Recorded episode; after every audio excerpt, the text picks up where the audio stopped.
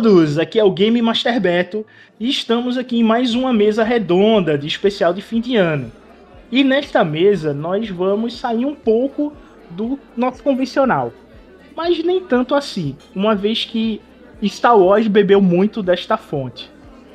Hoje vamos falar sobre Fundação. E comigo na mesa temos o Rafa e o Felipe Faé, do podcast Perdi a Ficha. As redes sociais de cada um dos participantes vai estar na descrição do cast, bem como dos seus projetos pessoais. E sem mais delongas, vamos falar sobre fundação.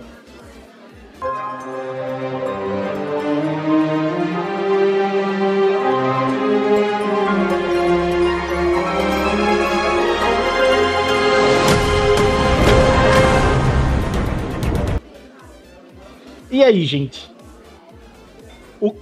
O que vocês acharam da série Fundação? Olha, gente, eu vou, eu vou, falar, eu vou começar falando então, tá? Não, não, sou da casa, mas eu já vou sentindo em casa já, tá? pode se assim, sentir em é. casa, pode se sentir em casa. A cantina de todos. Assim, ó, mano eu fui ler umas críticas, depois, sabe? Antes de começar a ver a série, fui ler umas críticas, né? Aí. E, só que daí a gente só, só lê crítica pra se decepcionar, assim, né? Porque tem gente falando muito mal. Eu acho. É, e, e, eu, e eu fui com o pé atrás ver Fundação, assim, né? Porque tinha gente falando assim, nossa, essa série é muito legal, mas não é Fundação das Imóveis. A galera falando isso, assim, ah, isso aí não é Fundação, não tem nada a ver com Fundação porque realmente a adaptação ela foi ela foi muito distorcida, né? Eles mudaram várias coisas quanto ao livro, né? Eu, eu, eu li a trilogia principal, assim, não li os outros, né? Que tem um, uns prequels e tem uns pós a trilogia, né? Muda muita coisa, mas a, a, a forma como eles escreveram, como eles tomaram a, a ideia da fundação, eu achei bem interessante. Assim, eu, eu gostei das coisas que eles adicionaram e e até as coisas que eles mudaram, né? Não só o que eles adicionaram, que eles mudaram, adicionaram várias coisas, mas eles mudaram as outras coisas que eu achei que foi umas soluções bem, bem interessantes, assim. Não sei o que, que vocês acham. Eu, eu sou um profissional em dar pitaco em assuntos dos quais eu sequer tenho qualquer ligação profissional, né? Não entendo muito. Então eu já quero já dar aquele disclaimer logo de cara de que grandes chances da gente falar umas besteiras aqui, pelo menos eu, grande chance de eu falar uma besteira, eu vou. É, eu não conheci pelo livro, né? Eu conhecia por cima, claro. Acho que qualquer fã de do, do universo geek pop já conhecia esse universo, pelo menos por cima, né? Então eu vim a conhecer de verdade foi através dessa série aí. E eu já esperava algum tipo de qualidade, pelo menos, do que do que estava vindo aí pela Apple TV, né? A série, é, essa saga de livros aí, ela já tentou, pelo menos, é, não com muito sucesso, ser adaptada aí no passado. É, mas dessa vez eu realmente acreditei porque a gente tem um certo nível tecnológico para poder fazer representações visuais que foram pensadas pelo Asimov na época, que se tornaram um pouquinho mais plausíveis, né? E a trama fosse mostrada de uma forma um pouco mais digna. Eu cheguei a ver algumas críticas, mas eu optei por não ver muita coisa antes de ver a série, porque mais limpo. Eu sabia que bem.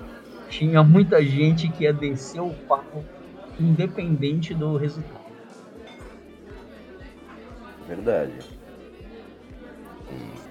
É, a maioria do pessoal que largou pau na, na série é aquela turma que não importa se tá boa ou tá ruim, o importante é seguir a maré, né? Se todo mundo tá falando mal, vou falar mal para poder entrar junto do, do falar mal. E é. o problema, né, de que, cara, é, o cara que geralmente tá falando muito mal, ele tá esperando mesmo uma adaptação completamente fiel ao que está no livro. E se esse cara realmente estiver esperando essa adaptação completamente fiel, não vai existir série. É que são, são, mídias diferentes, né? Essa coisa, isso é para qualquer, para qualquer série, para qualquer adaptação, né, gente? Ou, sei lá, reclamo de Game of Thrones, quer dizer, Game of Thrones foi meio foda mesmo, né? Ah, mas, uh, Fala mas não. Qual, qual, qualquer, qualquer mídia que é adaptada, né, para para que não é o seu original, né, a adaptação, é difícil, né, cara? Você tem que mudar coisas assim, né? não tem como ficar fiel, fiel, é difícil. Mas mesmo que você tenha que mudar porque é, tem, é diferente o tempo em tela para o tempo em livro. Em uhum. livro você consegue desenvolver muito melhor do que em tela, porque em tela você não pode passar três horas para explicar o que está no livro. Você vai ter que explicar isso no máximo em 50 minutos. Fora que você é. tem toda a, a, parte visual que você tem que trabalhar. Então, no livro, se ele está falando sobre uma biblioteca, como é que você vai construir essa biblioteca? Às vezes a descrição da biblioteca não ficaria muito bem no para o cinema ou para a TV. Então você tem que fazer ela de outra forma. E nisso você vai ter que colocar uma cena em movimento. Você não só pode passar a câmera pela biblioteca, vislumbrando ela. Tem que ter algo ali. Então você vai ter que criar algo novo para aquilo ali. Sei lá, uma pessoa andando e conversando dentro da biblioteca. Esse diálogo não tem no livro, mas tem que ter na, na série ou no filme para que se mostre o movimento. Tem que dar uma e isso né? Exato, é porque a dinâmica de que é passada para essa nova arte é totalmente diferente. A arte que está no livro é aquela arte introspectiva, onde você vai trazer para dentro de você, imaginar aquele local e tirar suas conclusões a partir dali. Isso ocorre também quando a gente é, vai falar sobre HQs, quando você adapta um, um livro para um HQ. Dentro de Star Wars tem muito disso. Muitos dos livros, dos romances de Star Wars depois viraram HQs. E na hora de você ter a ilustração, você nota que tem diferença, porque são mídias diferentes, são formatos diferentes. Então você vai perder muito do material porque você vai ter que colocar algo a mais para funcionar naquela nova mídia. E, e, isso muita gente não entende, tá ligado? E, e bota para criticar em cima e não faz essa a análise que deveria ser feita. O contexto geral da obra tá presente. Ele conseguiu passar a mesma impressão que quando você lê o livro e olha para a primeira temporada da série, foi tudo o que você estava entre um e o outro, tá ali. Então se tá foi uma boa adaptação. Pois é. O que, eu, o que eu vejo, assim, e que eu achava que realmente Fundação era uma obra inadaptável, assim, para televisão, para filme ou para série, né? É que Fundação não é sobre personagens, né? Ele é sobre é, é sobre uma sociedade inteira, sabe? Tem personagens pontuais na série, no, no livro, né? Tem personagens pontuais, só que como eles estão contando uh, a história da sociedade, né? Que vai ter o colapso do império, vai ser criada essa fundação e daqui a não sei quanto daqui mil anos vai ter um novo império. Uh, o livro ele vai pulando, cada capítulo pula, sei lá, 50 anos, depois pulou mais 30 anos, depois pula 75 anos, eu acho sabe? É difícil você adaptar isso porque uh, você vai contratar atores, atores de renome. Daí você contrata um ator de renome e ele vai participar só de cinco episódios, sabe? É, é meio difícil do, do, do, de um showrunner de uma série fazer uma adaptação assim e, e, e, e ficar é, boa. Mas o roteiro assim. adaptado dela usou essa parte temporal do livro de forma fantástica na série. Principalmente usando a, a ideia científica do, do, do, modo como eles usaram na série para dar esses saltos temporais. Exatamente. E todo o uso da, da, da ciência nessa série é perfeito. A, até a psique-história ela se torna algo palpável na ciência da forma como foi abordada na série. Como é abordada no livro, você fica meio em dúvida se a psique-história ela é realmente ciência ou sci-fi, pelo que tá no livro. Mas como foi abordada na série, você acredita que aquilo é uma ciência. Eu fico meio na dúvida às vezes quanto, quanto a isso, porque eu não conheço a retratação da psicociência feita no livro, então eu não saberia dizer se foi ou não uma adaptação digna, mas pelo menos o que dá para ver na série parece muito, é, e eu espero que seja assim também no livro, te dê essa impressão de, é, de ser algo um pouco mais real e palpável, que me parece muito um estudo sociológico misturado com estatística, então dá muito a, a entender que é algo que realmente existe.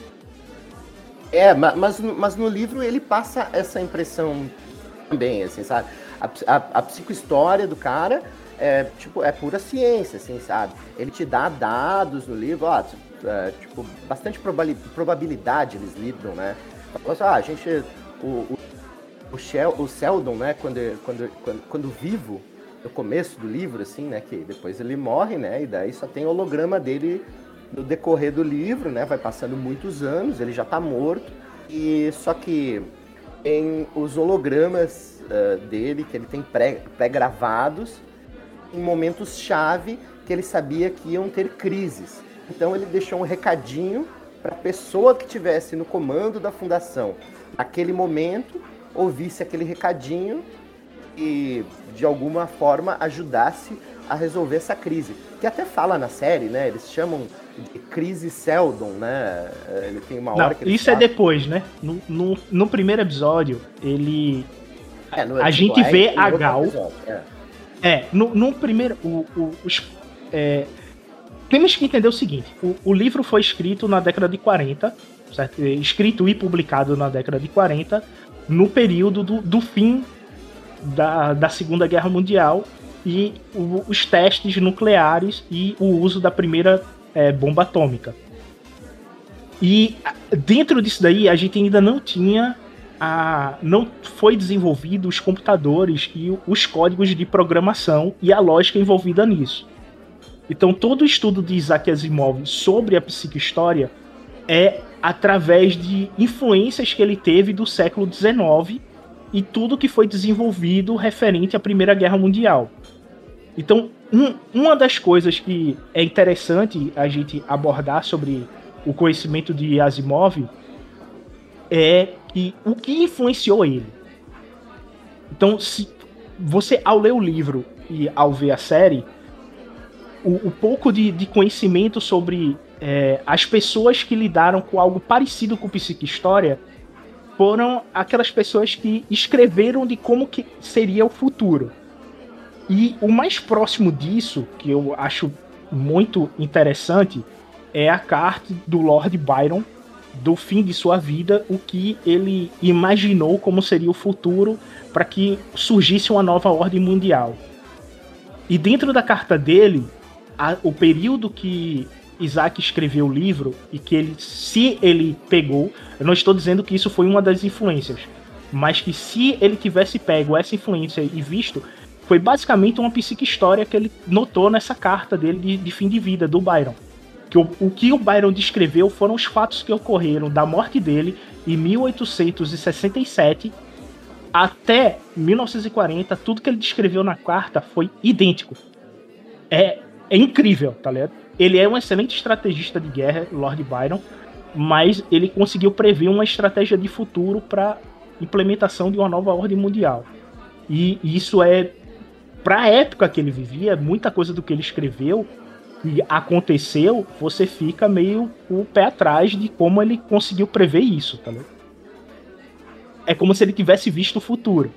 E a psique-história é uma ideia dessa. O, o Sheldon, ele, através de uma lógica, ele escreve um algoritmo sobre essa lógica de, de programação do algoritmo e o interessante da série é que ela usa um, um dodecadron e se expande para um, uma esfera onde toda a margem de cálculo e algoritmo matemático está dentro dessa esfera. E a gente hoje tem uma ciência que é a sociofísica e a cleotofísica, que são duas é, ramificações da física que estuda a previsão do futuro da sociedade. Isso a gente tem hoje. Hoje são ciências é, formadas, não é um, um estudo paralelo, ficção científica, pessoas estudam isso para poder criar algoritmos para prever o futuro, através desse, desse tipo de análise estatística. E isso é psique-história. Você analisar a sociedade e conseguir prever como ela vai funcionar é psique-história. É o que está dentro da, da ideia da série. E dentro da ideia do livro, né? E ele fala, tanto no livro quanto na série, né? Eles deixam bem claro que a análise é uma probabilidade de massas, né? Eles não analisam o indivíduo. O indivíduo é imprevisível, né? O que é previsível é esse cálculo de massas que eles fazem, de sociedade, né? De estudo de sociedade. Essa que é a, essa, essa que é a parada do, do psicohistória, né? O Harry Seldon ele deixa bem claro, pelo menos na série, no início da série, quando ele passando as informações sobre que também que dá para a gente entender enquanto é, telespectador, né? Basicamente explicando para a gente o que é psicohistória, ele está tratando não de um exercício de futurologia ali, né? ele está realmente com bases científicas ali para sociedade sobre cálculos de massa e cálculo de massa e ele está falando especificamente de estatística Exato. E o, e o mais legal, assim, que eu acho que eu, que eu acho até engraçado, é que ele, quando ele tá lá sendo julgado, né, no começo da série, né, no primeiro episódio, eu acho, né, que ele vai vai ao imperador, né, e o, o imperador começa questionar ele, né, ele fala, tá, e como é que tu, tu consegue provar isso? Como é que tu consegue provar isso? Uh, e ele fala assim, ah, eu consigo provar isso para outro matemático. Então, tipo, uh, tu, tu, tu, até entende, né, o, a, a, a, o, a forma como o imperador reage, né? Porque, porra, né, cara, ah, eu consigo explicar, mas não para ti, para ninguém, para outro matemático tão inteligente quanto eu. Então, né, cara, daí como é que tu vai acreditar num cara desse, né, cara? Mas é, foda, é realmente, se você for olhar na, na, a ciência de verdade, é, não, não que a gente conhece por cima de ciência, ciência é ela, ela é né? assim, né? Ela é realmente assim. É né? isso. Por isso que a é ciência isso. é comprovada entre eles, ela não é comprovada Exato, né, cara? Ela é assim, né? Não, não, sei explicar. A gente não sabe explicar várias coisas. A gente acredita na ciência, né? Acredita entrando, na palavra. Ainda entrando nesse, nessa nessa seara que a gente tinha entrado no começo sobre o quanto a adaptação poderia ser ou não boa, eu fico imaginando, eu fico imaginando base no que eu acabei fazendo uma pesquisa rápida antes, é, que foi no passado, porque a obra Fundação ela já teve uma adaptação de rádio feita pela BBC em 1973, dividida em oito partes.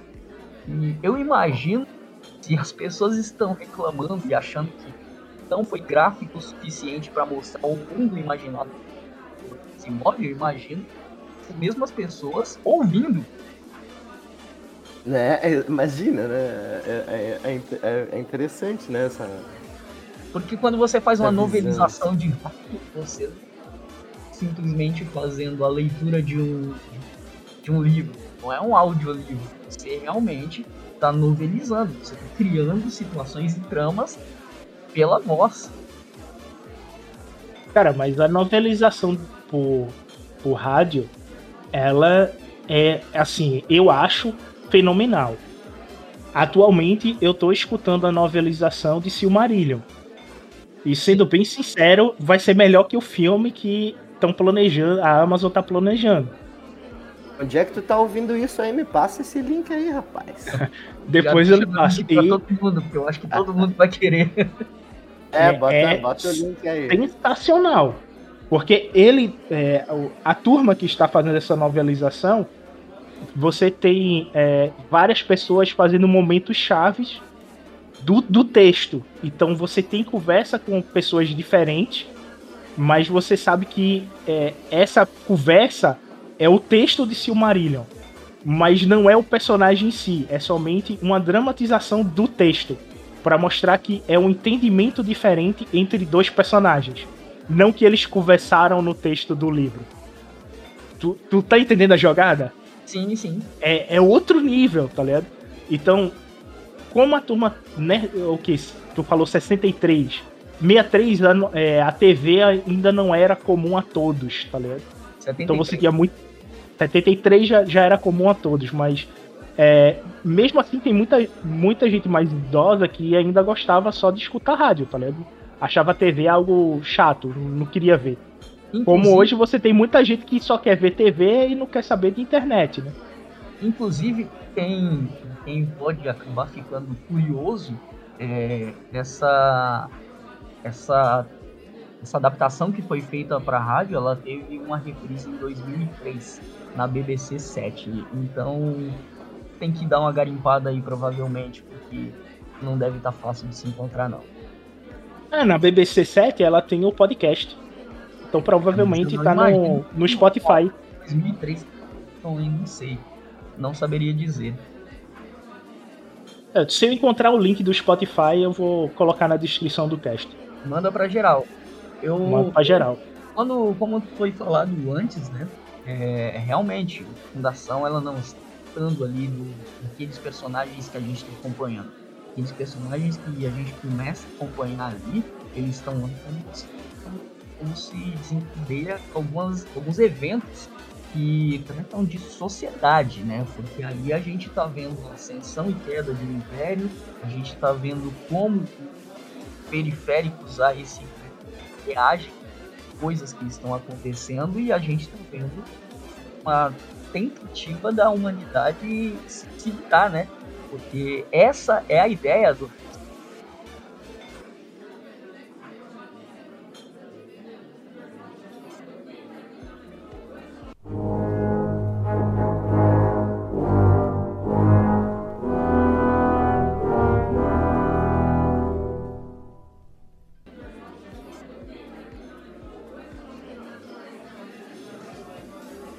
foi dito anteriormente, a gente tá vendo e acompanhando esses personagens que são apresentados pra gente, mas essa história não se trata é, literalmente desses personagens específicos.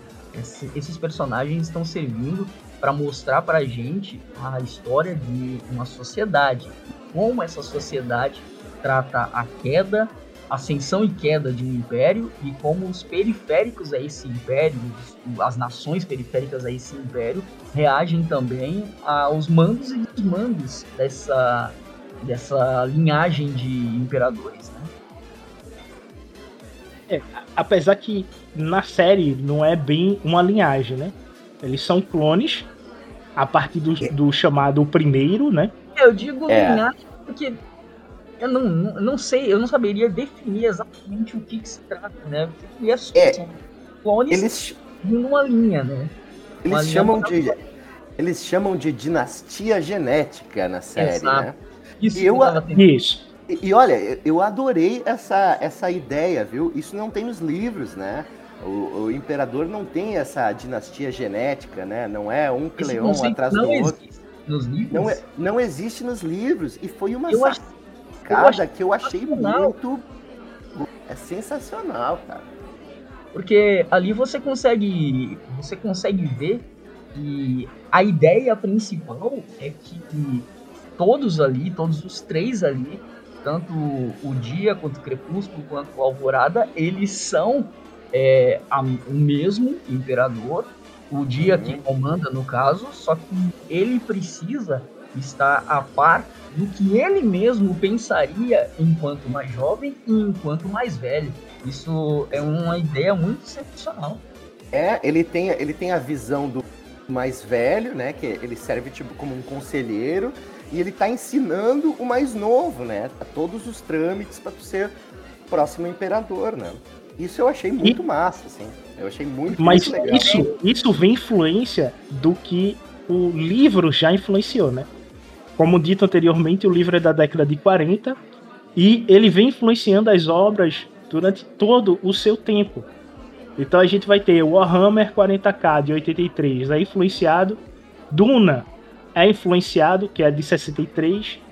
A gente é, tem o Condominion, que é de 71, que também é influenciado sobre isso.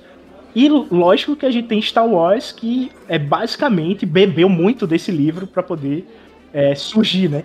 Por mais que George Lucas diga que a ideia dele é original, referente à Segunda Guerra Mundial, mas se você lê o livro, você vê que é, Lucas com certeza leu esses assim, livros para poder fazer Star Wars.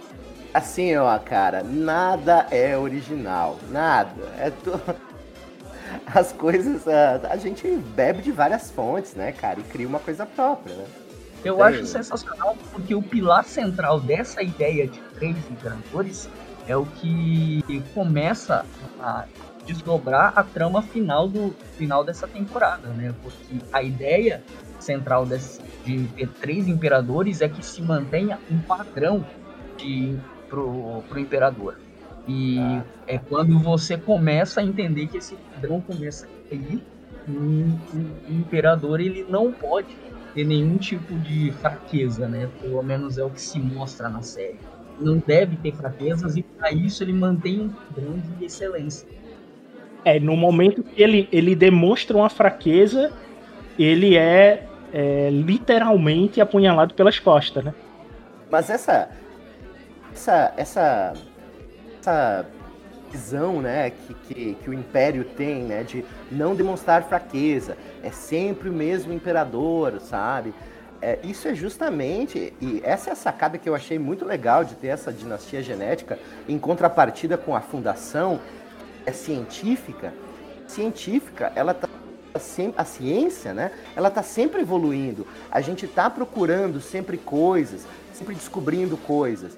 E essa a visão do império é uma estagnação, né? Que na série mesmo eles falam isso, né? Que eles estão estagnados. Isso vai ser a queda do império. Tem uma evolução, sabe? Ah, o império ele não muda com o tempo e a sociedade muda com o tempo, né? Então ou eles se adaptam ou vai acontecer e o, o Harry Seldon falou que vai acontecer e, e acontece queda do império.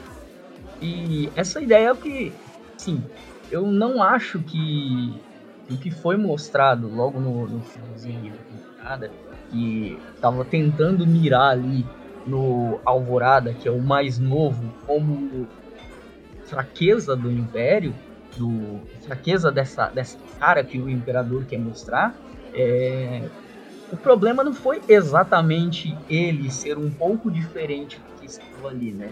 Porque a série, pouco antes de mostrar isso, mostrou uma diferença de pensamento no próprio irmão Dia, quando ele vai ao encontro do, do culto da deusa Tríplice, no, e ele acaba fazendo aquela caminhada, né? A espiral, né?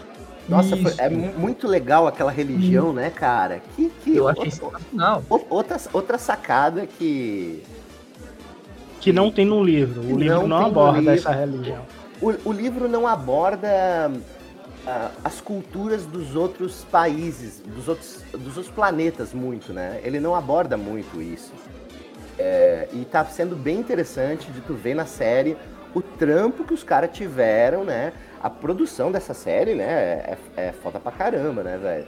Porque eles criarem isso, cada, cada planeta tem a sua língua, tem, tem as suas, a sua cultura, as roupas, né, cara? Todo vestuário é, é, muito, é muito massa isso, né? O que a série trouxe que demonstra evolução perante a tecnologia que ele é, vislumbrava na década de 40. O salto, o, o hipersalto no, no espaço, que ele dobra o tempo para poder conseguir deslocar as naves. O sono em êxtase, que naquela época nem se imaginava isso. Isso veio se imaginar após a Apollo 11. E você ter a, as demais ciências é, ligadas entre si e desligadas do, do que seria a política referente ao Império. O, o Império ele usa a ciência para poder justificar suas atitudes. Então, se ele precisa dizimar uma população, ele vai chegar para a turma do, da estatística e dizer: me diga estatisticamente o porquê eu devo dizimar essa população. E o pessoal vai gerar esse dado. Então, você tem dentro do império a ciência servindo a política para poder causar problemas para a sociedade e manter ela sob controle. E isso é uma visão que a gente tem no livro, que como ele foi criado ante a ideia do fascismo no mundo, ele é, viu como isso poderia é, progredir exponencialmente como é, ditadores. Então, o que está no livro, ele é um grande ditador fascista, e o que a gente vê na série é a evolução desse tipo de, de ditadura. Onde você distorce a ciência pra, em favor da política, tá de, de, você se manter no poder.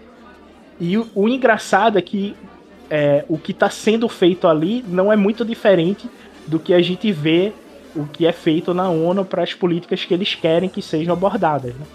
No, no, que a ONU necessita, ela distorce a ciência e diz que é isso porque vai favorecer os seus países a partir dessa ciência distorcida que eles estão apresentando ali.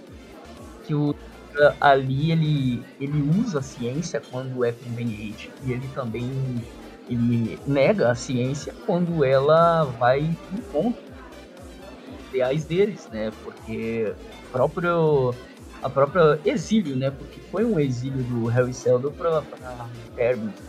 É, ele com base nisso, né?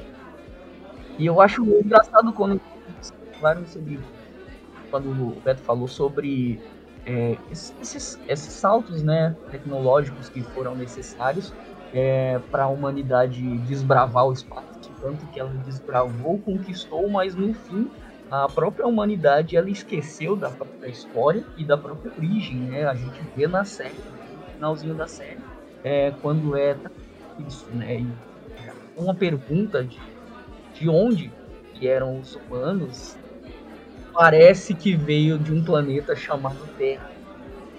É, né? Mas é, são 10, eu acho que 10 mil anos do nosso tempo atual, né? Que se passa a série. 10, Foi 12. o suficiente já para É, foi o suficiente. Os né? humanos... Mas eles falam, no livro eles falam que são 25 milhões de planetas que foram habitados, né? Então tu imagina, né, cara? Um monte de gente, né? E a, e, já, e foi falado, né, e é falado nos livros assim que uh, aconteceu já várias outras uh, uh, batalhas e uh, aconteceram assim, né? E a história ela vai se perdendo, a ciência vai se perdendo e, e é por isso que o Harry quer fazer essa fundação, né? Quer fazer a enciclopédia galáctica, porque para a próxima barbárie que acontecer, né, depois dessa queda do império, pelo menos a ciência ela vai estar uh, ela vai estar protegida, né? Eles, eles vão ter por onde recomeçar, né?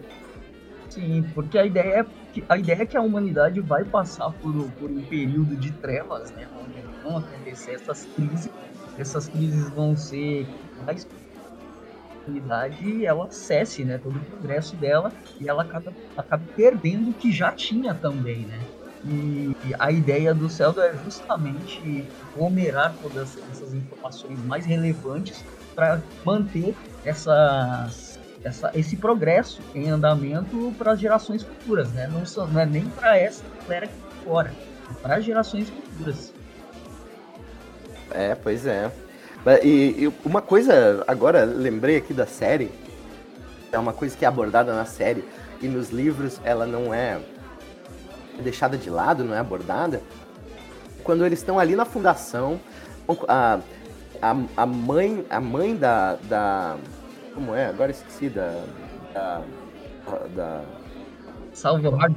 Da, da Salvor Harding, a mãe da Salvor Harding, sabe? É, que ela tá que ela tá explicando pra galera, eles estão fazendo a enciclopédia, eles, e ela fica explicando coisas do tipo assim, tá, mas e que. Uh, e que matemática que a gente vai, vai salvar, assim? Tipo, de múltiplos de 10, múltiplos de 12?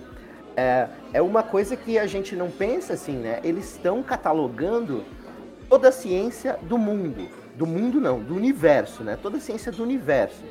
Sendo que são 25 milhões de planetas cada planeta tem centenas de culturas diferentes, é um trampo é, é, é, hercúleo, né? É gigantesco o trampo que os caras têm, né? Pra catalogar tudo isso, né? E mesmo que você pegar as sociedades mais é, proeminentes ali, ainda assim seriam muito. É um trabalho para mais de uma é, né? geração. Né? É, eu achei muito legal eles, eles terem esse papo assim, tá, mas e aí, como é que vai ser, né? Porque pra tu, pra tu realmente é, ter essa sensação de, do, do, trabalho, do serviço que eles estão fazendo, né? Que é gigantesco, né? E daí o telespectador tem essa noção, né? Aprende a ter essa noção, assim, né? Uma outra noção que eles passam muito bem na série é a parte do tempo, né?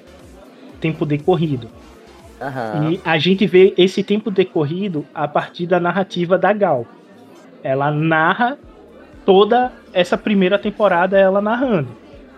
E é. você, no, depois que ela aparece no primeiro e segundo episódio, que ocorre a morte do, do Sheldon e ela é lançada no, no espaço em êxtase, você fica meio que.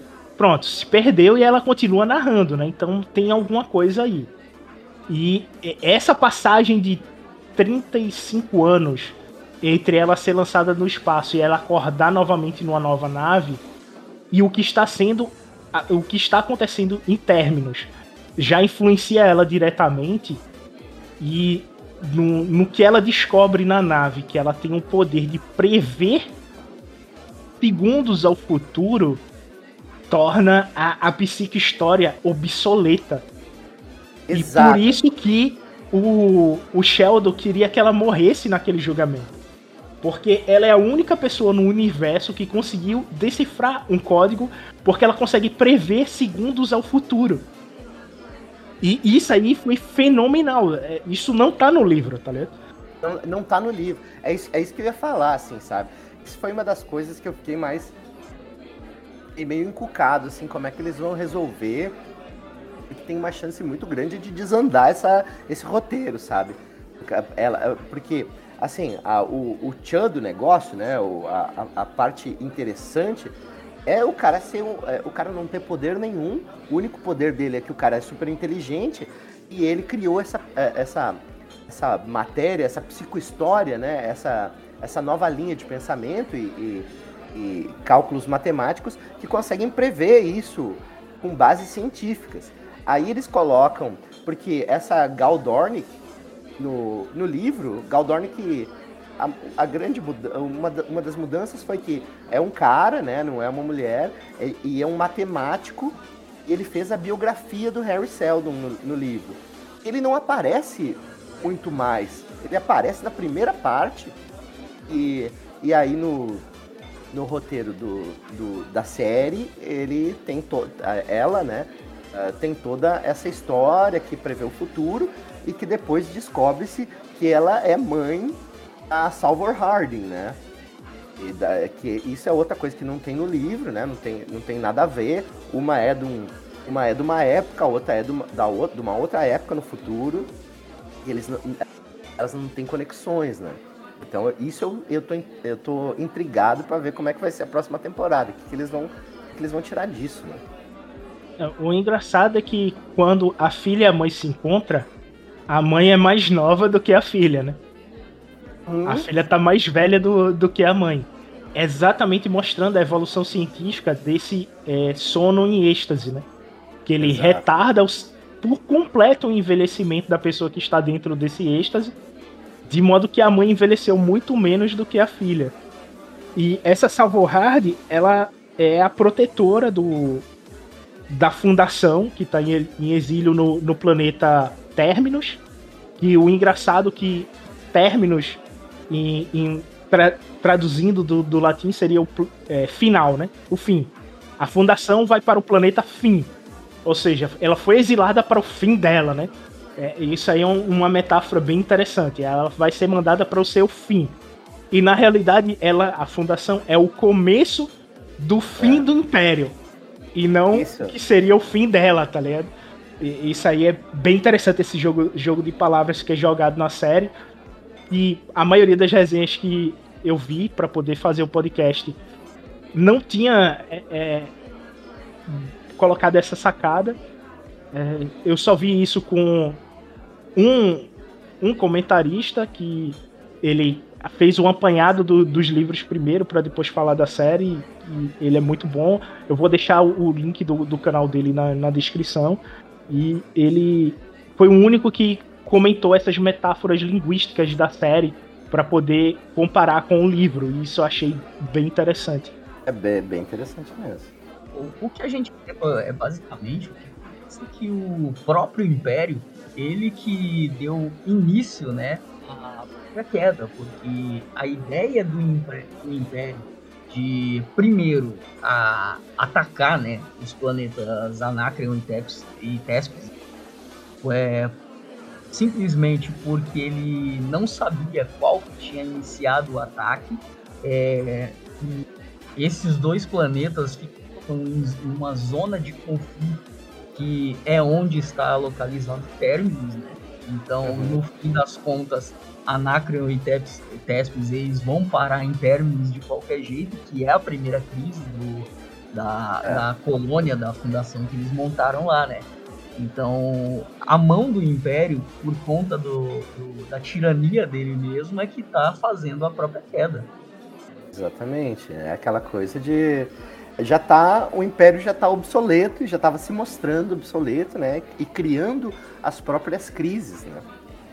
E, e é aí que vem a, a genialidade do Seldon, né? De, de, de, de prever isso, né? De antever isso e já começar a se preparar para a queda vindoura do Império, né? Porque o Harry Seldon sabia exatamente que o Imperador iria mandar ele para o lugar mais longínquo possível. Exato, estava tudo e planejado. Era exatamente numa área de conflito, né? Onde ia assinar a Exatamente. E a, essa, essa ideia de que o Império começa a se tornar obsoleto, que as decisões do imperador já não, não refletem mais o bem para, para a galáxia, é, ela fica muito clara ali quando você vê que a Android lá, a Demezel, ela começa é, quase que questionar a posição dela, mesmo sendo programada a estar do lado do, do imperador. Ela uhum. questiona a própria programação, né? É. Ela quer se auto-reprogramar para que ela consiga ir contra o que ela está vendo. Porque ela pela programação precisa, ela não consegue, né? Através da, da, das diretrizes da programação dela, ela precisa estar ao lado do imperador.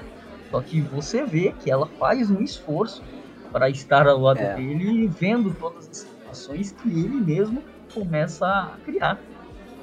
É muito, muito boa aquela atriz, por sinal, né?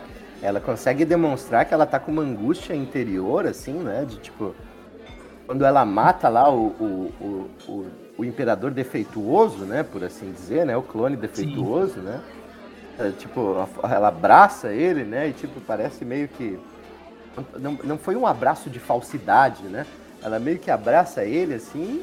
Uma despedida. Quando, quando, é, uma, e no fim, quando vê, quebrou o pescocinho do garoto e deu pra bola, né?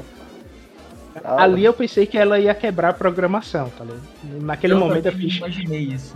Ela é, vai quebrar a programação e vai deixar ele vivo. Aí ela é. mata ele, eu.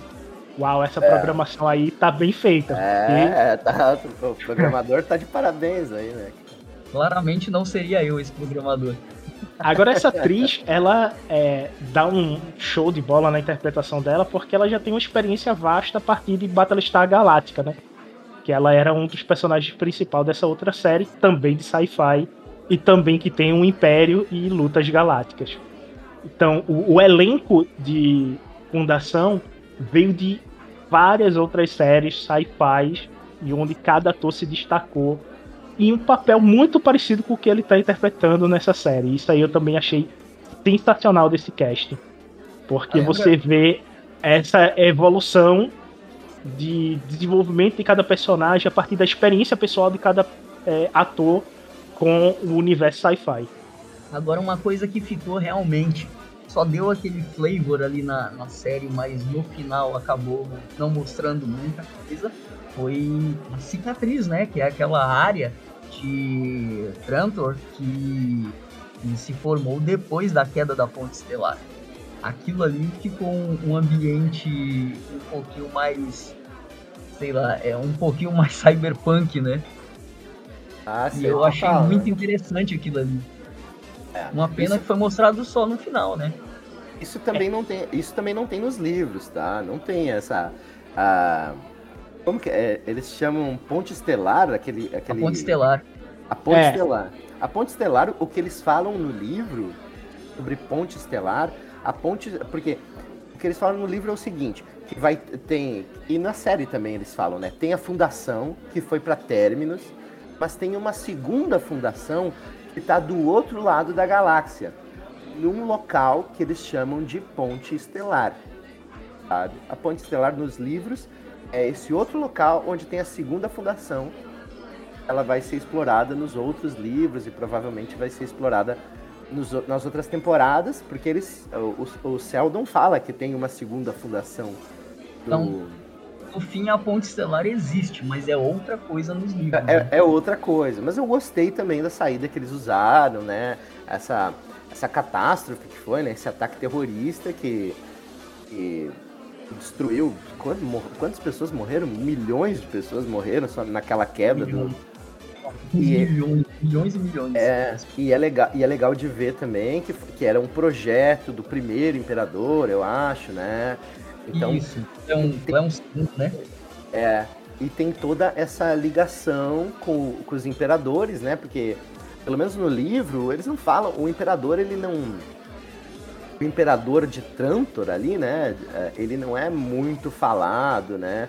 Eles não exploram muito o imperador. Então, como eles fizeram ali na série um arco pro imperador, né? Toda, toda essa parada de, da, genética, né, dos, dos, dos clones dele. Uh, foi legal uh, essa saída que eles tiveram, assim, essa forma como eles fizeram para fazer esse arco do imperador e, e, e toda essa uh, toda essa história do império, né? Porque no fim das contas você como o imperador é um clone um seguido do outro, né? Você conta a história do império através dos imperadores, né? É, é, é interessante. Assim. E ali mostrou que mesmo no planeta capital é, já existe ali um conluio que se depura com o imperador, né? Porque quando você vê ali onde foi criada uma nova realidade pessoal que mora em Trantor, é, que eles já estão insatisfeitos, né? Vivendo ali e com os mandos e desmando do imperador tirano, eles já estão com planos ali para poder acabar com a dinastia genética. Sim, isso é bem interessante, né? Eu achava, naquela parte ali, que teve a menina que seduz o clone mal feito lá, o imperador novinho, o gurizinho Sim. ali, sabe? Vocês não achavam que, que é, porque daí o, ca o, o, cara vai atrás da menininha que ele gosta, né? O, o, imperadorzinho. Ele vai atrás da menininha. Aí ele, ele chega lá e tem um cara igual a ele, só que perfeito. E ele começa a pegar os, os nanorobôs dele e tal.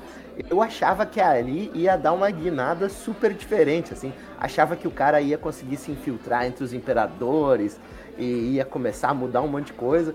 Mas daí, tipo, meio que me cortou o barato ali quando chegou. Eu achei isso também. Eu vou dizer que eu achei isso também, mas eu, no final eu até entendi que ia mudar completamente que estava com o futuro da série, né? E aí já ia sair é. quase, talvez, né? É, é. Na verdade, o que eu pensei foi ia, ia haver uma, uma traição por parte da menina, já estava esperando isso. Aham, eu, eu imaginei que houvesse uma traição dinheiro, por prestígio, por qualquer outra coisa. Eu é. jamais imaginaria que estava rolando toda essa trama ali no segundo, ali na Imagina, planejado há um tempão, né, cara? Porque, é porque os caras já tinham. Eles alteraram o próprio Cleon segundo, né? Que tava lá uhum. com base genética.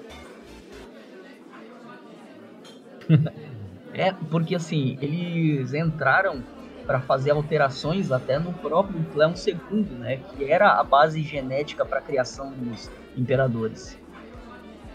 Sim, e, e, essa alteração que eles fizeram, o que deixa você mais perplexo do, do quão eles foram audazes, eles mudaram o RNA desse alvorecer para que ele se apaixonasse por um é, feromônio específico que ela tinha. Então não só foi uma alteração de uma mera. Mudaram ele de ponto que ele iria só se apaixonar por ela, tá ligado? Pra que o plano desse certo. Era isso um aí é, é muito metódico, tá ligado? É você fazer é. isso há, há 20 anos atrás e esperar por isso é, é, é. muito metódico. É, é um já vem de. É um plano revolucionário que já vem de. não dessa geração. Já tá vindo de outra é, geração. Exatamente. É algo... Porque eles, é eles, eles fizeram também essas mudanças genéticas pro, pro rapazinho começar a duvidar de si mesmo, né?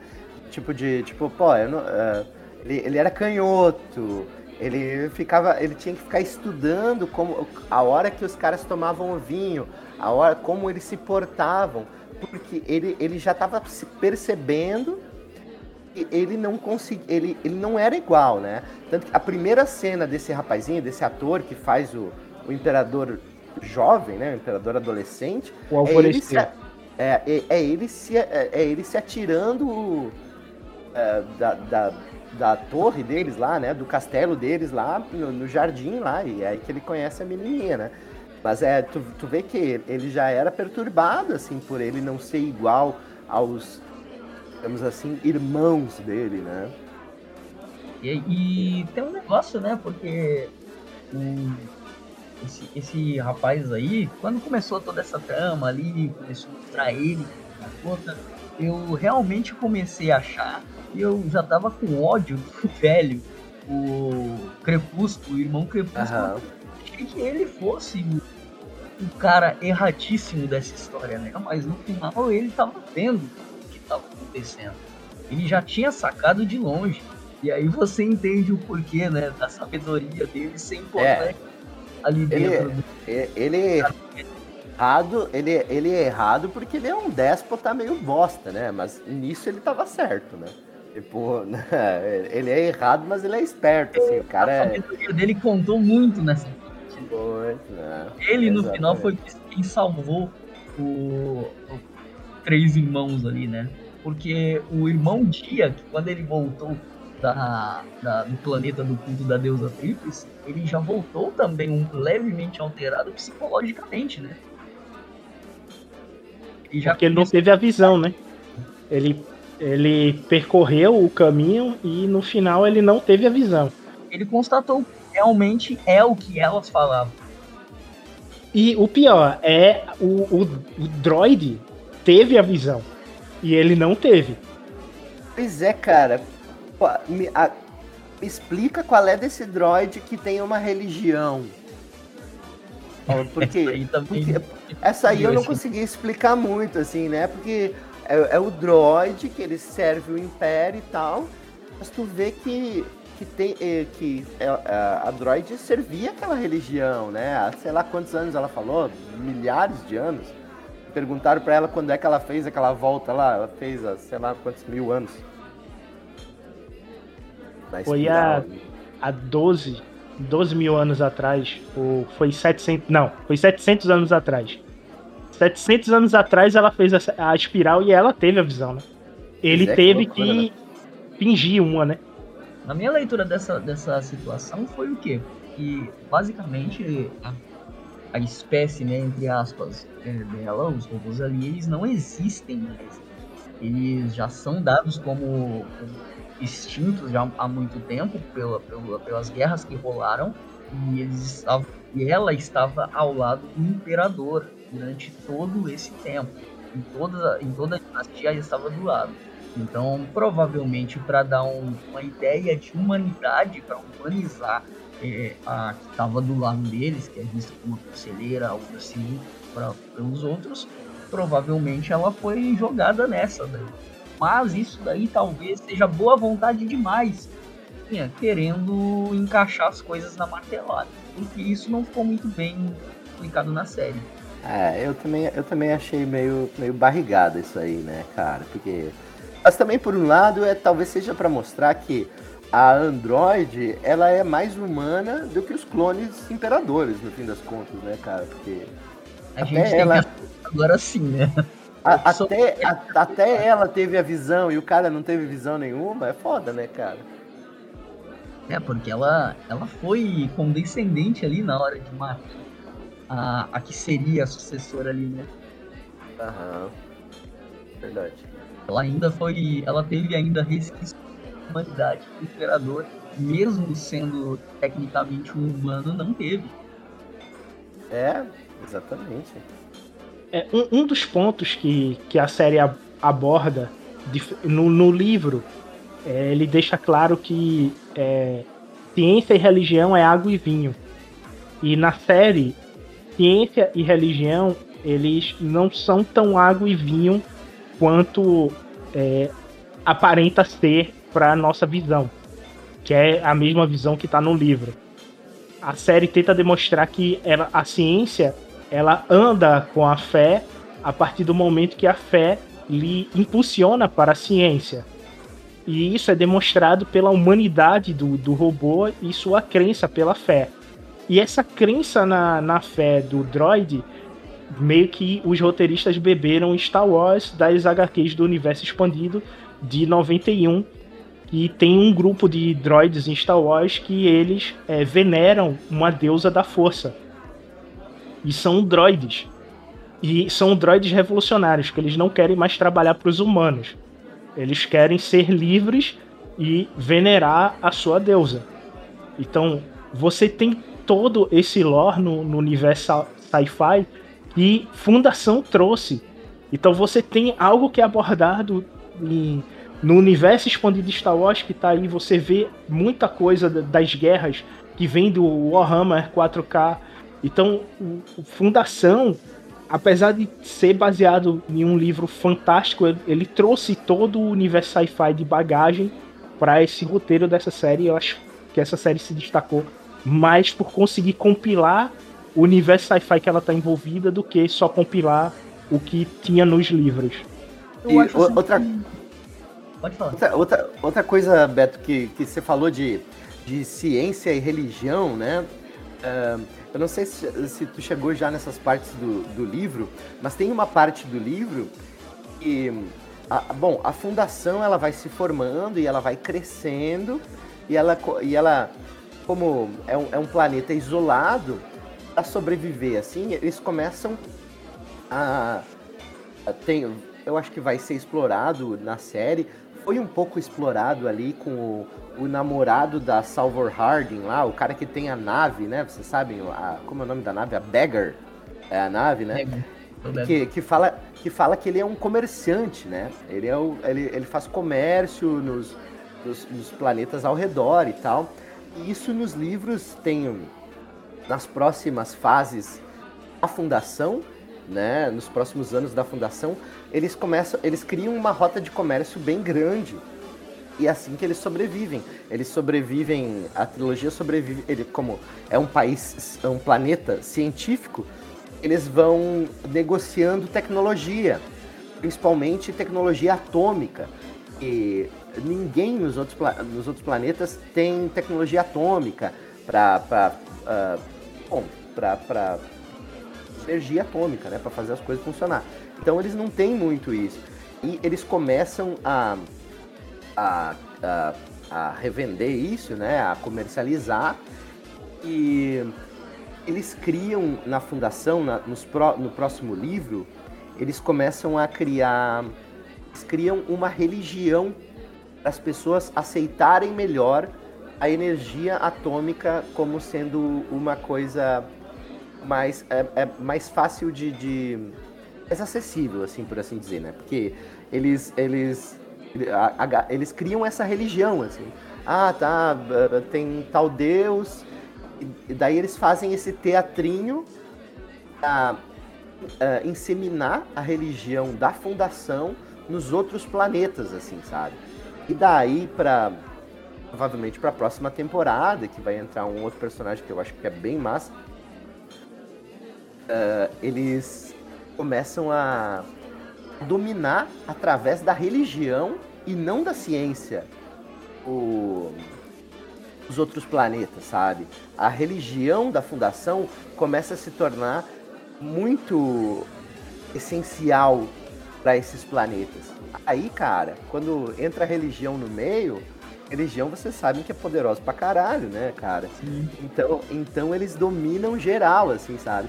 Só que a galera da fundação sabe que, eles, que é uma bobagem, sabe? Sabe que não é uma religião, assim, é, é bem, é bem engraçado. Assim, eles, é um recurso, né, né? Cara? É um recurso que eles usam pra, pra fortificar a fundação, né? Porque mostrou na série, né, que a fundação não tinha arma nenhuma no começo, né?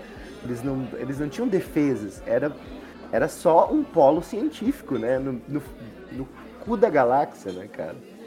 Eles estão usando como um recurso retórico para poder ganhar, né? Contato com as outras nações. Aham. Eu, eu sempre e... achei essa ideia, essa dicotomia de religião e ciência, eu sempre achei um recurso narrativo muito picareta, mas muito bom, então. é... funciona, né, cara? É picareta, mas funciona, é, cara. Se que você vê um, um, avanço tecnológico muito, mas muito alto, você vai ter um conflito direto que está mais ligado ao que o pessoal que está lá no, no avanço tecnológico vai reconhecer como retrógrado. Então você sempre vai ter esse conflito e você sempre vai encontrar é, pessoas trabalhando esse conflito em uso próprio.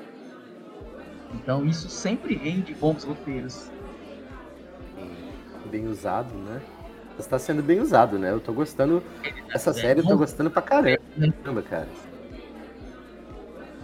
Uhum. E já que a gente começou a falar sobre os próximos livros, o que esperar dessa segunda temporada? que é, né, foi cara? anunciada para agosto do ano que vem, né? Já está certo. É. A gente vai a segunda temporada vai ser agosto de 2022, provavelmente no final de agosto, início de setembro. Uhum. E o, o que vocês acham? showrunner, né? Aquele David Goyer, né? Que é o showrunner. Eu não sei se, se vocês estão ligados no que esse cara já escreveu, né? Ele que escreveu o Cavaleiro das Trevas, o, do, do Christopher Nolan, sabe? O filme lá, do Coringa. Do... Sim, sim. Ele que escreveu, escreveu Batman vs Superman, o filme do Superman do Henry Cavill. Tudo ele que escreveu, né? Ele falou que tem oito temporadas, né? É, é uma é uma série preparada para ter oito temporadas, assim, a Apple, a Apple já falou que é tipo, vai ser o Game of Thrones dele, né? Eles estão jogando dinheiro a fuzel, né? Eles investiram inicialmente aí na série, no começo, acho que 50 milhões. É, é dinheiro, Só né, pra você começar uma série já é um puta investimento, né? Deu pra ver mas, mas, Você vê que tem um investimento. Mas essa série não tá muito no hype, né? Eu não vejo muita gente falando sobre ela, não sei vocês. Não porque o número de assinantes da Apple Plus é baixíssimo, né? Porque o catálogo deles é muito fraco. Comparado ao a HBO que chegou esse ano aqui no Brasil e tá com um catálogo gigantesco. O catálogo da Apple Plus é muito pequeno. Apesar de ser pequeno, ele tem excelentes séries, né? outra série deles que. de streaming que o pessoal não comprou muito ainda, né? Então vai ser um pouquinho difícil da gente começar a ver. Dizem, dizem, que ela, dizem, que ela é meio, dizem que ela é meio complicadinha de assistir, né? Uh, não é só assinar, assim, eu não sei se tem que ter algum dispositivo Apple. Assim. Eu vou falar aqui, né? Tomara que ninguém me prenda, mas eu baixei esses, essa série, tá? Vou falar para vocês, mas só para vocês aqui, vou falar que eles baix... eu baixei essa série. Hein? Eu vou falar só para vocês que eu vi o que caiu do caminhão. Ah, bom, tá, tá bom, né? Cara, como esse podcast ele flutua na orla exterior, a vilania aqui funciona. Então, funciona, ir pra Bahia Pirata, então é tranquilo, tá ligado? Estamos ah, então na orla bom. exterior. Então a pirataria é de boa. Eu assisti fazendo download também, não, não tinha para onde. E outra série que veio junto com essa, que foi Invasão, e também é da Apple Plus e que eles gastaram uma dinheirama para invasão porque é é literalmente uma invasão extraterrestre e os extraterrestres é computação na veia e tá muito bem feita visto o gasto que está sendo feito em fundação eles fazerem uma outra série sci-fi é realmente você tá com muito dinheiro para gastar, né? Essa eu vi os primeiros episódios e realmente vi ter sido investida muito, muita grana, porque ali, pelo menos, deu para ver logo no começo da série que são várias locações e todas essas locações elas são mostradas de verdade, não é simplesmente uma passada de drone, né? Então provavelmente teve uma graninha ali bem gasta. Ah, mas vamos voltar ao assunto aqui. O que, que a gente espera? A gente saiu da pauta já. Aí ah, pauta, normal. Normal, normal. Bom, o que eu é, espero, de verdade, o que eu tô esperando nas próximas temporadas que estão vindo aí, eu nem sabia que eram oito que estavam para vir, mas já fiquei feliz. Né? O que eu tô esperando é que, primeiro, que mantenha o nível, mesmo padrão de excelência ali, né? Eu espero que não se faça muito fanservice para algumas coisas que estão surgindo. É, e eu espero que o roteiro também continue disso para melhor. Ó, vou, vou, te falar que fanservice, para quem lê o livro, não tem muito não, tá? Porque é, é, é, muito diferente dos livros, assim, a forma como ele... Tudo muito diferente dos livros, assim. Mas não... o meu medo do fanservice é de, dessas coisas que estão sendo incluídas Fanservice hum. de, pra quem já vê a série. Isso. Hum. Porque são oito temporadas, né? Então, grande chance. Não, é. não, não quero nem pensar numa possibilidade de Game of Thrones. E eu espero que o pessoal da Apple TV que falou isso não pense como Game of Thrones. Manda um recado para eles aí que eles estão ouvindo o programa aí. Fala, ô, oh, pessoal da Apple, é, eu espero que o pessoal da Apple não chame J.J. Abrams pra nenhum cast dele. Eu espero, eu espero que Nunca. Não é, vamos. Nenhum. Nem, nenhum, nem, nem, na, nem passar na frente na sala de roteiro, pra não dar azar. J.J. Abrams fez o Fringe, não foi? Foi. As últimas temporadas. Ele fez a, série inteira e as últimas temporadas ele ficou como produtor, graças a Deus. Porque ele é terrível para encerrar, né? Começar ele começa Acabou, bem, né? é, mas é, encerrar. É, ele desanda um pouco, né, cara? Um pouco? Um pouco não, né? Muito. É melhor, Ou é melhor demais. logo, né? Do que, do que ficar. E mas fora a... que ele, quando tende a encerrar, bate a quinta série nele, tá ligado? Aí bate a louca, né? Ele volta a ser adolescente e é, qualquer coisa que você vê na, na, tela é a mesma coisa que você pegar um chimpanzé e ficar acenando para ele do lado de fora da grade, né? Vai ser aqui. É, mas a gente teve, teve uma chance aí de ter rolado uma fundação é, pelas mãos da HBO, né? Porque ela já, já deteve os direitos, se não me engano, em 2015. Ô, oh, rapaz, hum. eu, que, eu queria ver fundação da HBO, hein? Vou te contar. Então, vou te falar que eu também, quando eu, eu descobri isso, fiquei aquele negocinho na mente, sabe? Poderia ser melhor, mas para mim tá sendo bom. Sendo bem ah. sincero, eu não, não queria a fundação na HBO. Porque Cara, até séries, veja só, até séries políticas. Não, a Netflix ia desandar de vez, tá ligado? A Netflix ia pra uma lacração sem sentido e ia se perder.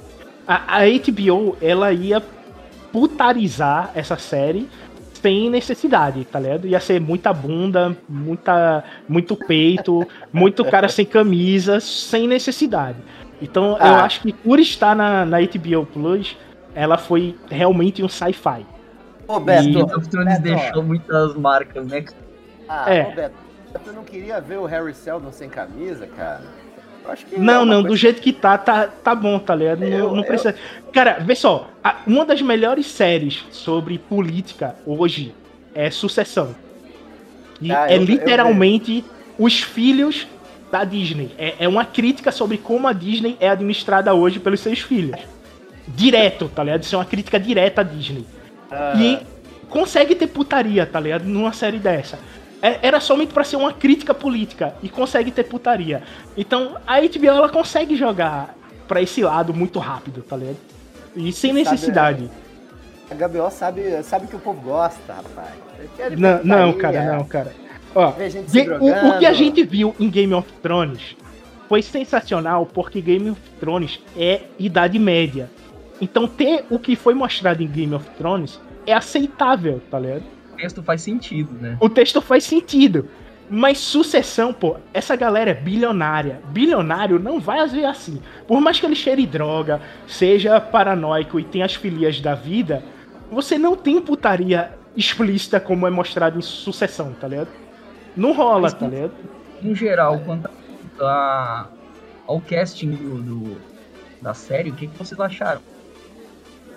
Não, o casting foi perfeito, tá ligado? E eu espero que a equipe de roteiristas se mantenha para a segunda temporada, porque tá rolando um, um pré-greve aí dessa equipe de roteirista para o início do próximo ano. E quando roteiristas de, de série lá dos Estados Unidos inventam de fazer greve, lasca para todo mundo, né? Sabe que então, é filme série merda, né? Pois é, então eu tô, tô torcendo que não rola essa greve aí e que eles sejam mantidos, né? É. Teve aquela greve de 2007, que as, todas as séries terminaram pela metade, assim, tá ligado? Foi. Não, e teve algumas que desandou, né? É, Quando é, o roteirista voltou, As lascou que tudo. Tá conseguiram tá terminar, forçaram a ter, o término e ficou horrível. É, cara. É poder do roteirista aí, cara, tem que respeitar. Eu acho que vocês estão perdendo aí, ó. Vocês estão perdendo a, a oportunidade de imaginar em fundação a HBO e Nicolas Cage. Olha aí, cara, o Nicolas Cage, o Nicolas Cage de Imperador, cara. Imagina Seria... só. Sensacional. Seria... Imagina, e sabe quem é que ia ser o Imperador Alvorada? Ia ser o Nicolas Cagezinho, cara. Imagina que bonito, velho. Olha só, Nicolas Cagezinho, Nicolas Cage e um Nicolas Cage idoso. Aí, isso eu queria ver. Bota pra rodar, Gabriel. Porra. Quero na minha mesa amanhã. Com essa a gente chega às considerações finais. Rafa, quer fazer o mexendo do teu trabalho? O que é que tu anda fazendo aí? Bom, pessoal, eu eu sou um programador que não tem uma vida pública grande, então eu, o único trabalho que eu tenho para só no futuro acabar divulgando é de um projeto pessoal. Meu jogo é um jogo de top-down RPG, de Dark Fantasy, eu faço atualizações. Atualmente eu não estou atualizando muita coisa não, mas de vez em quando eu posto alguma coisinha sobre isso no meu Twitter. Facebook não, Facebook eu só falo besteira mesmo. Mas no meu Twitter de vez em quando aparece alguma outra coisa. Quando for surgir algo de verdade, eu faço um perfil à parte. Ok. Faé, faça o seu mechan aí. Eu, como sou bilionário, que nem os caras do Succession, eu não faço muita coisa, mas uma coisa que eu faço, não sei se eu tenho muito orgulho disso, é, eu tenho um podcast que se chama Perdi a Ficha eu e mais o nosso grupo de. A galera que eu jogo RPG, assim, a gente é meio maluquinho, assim. Então a gente fala um monte de bobagem lá. E o podcast. Não é porque sou eu que edito, roteirizo, dublo os personagens. Faço tudo. Não é, não é por causa disso que eu vou falar que ele é bom. Mas ele é muito bom. E eu peço a todos aí que deem uma olhadinha ali, nem que seja por dó, piedade. Dei uma sacadinha no nosso podcast, perdi a ficha lá, tá? Tem uns papos legal. Então é isso aí. Obrigado pelo convite aí, oportunidade de falar meus, meus centavos de opinião aqui. É isso. Obrigado a vocês por participarem aqui dessa mesa redonda e trazer essa visão única de cada um sobre a fundação. Muito obrigado por nos ouvir e nos vemos no próximo Mesa Redonda.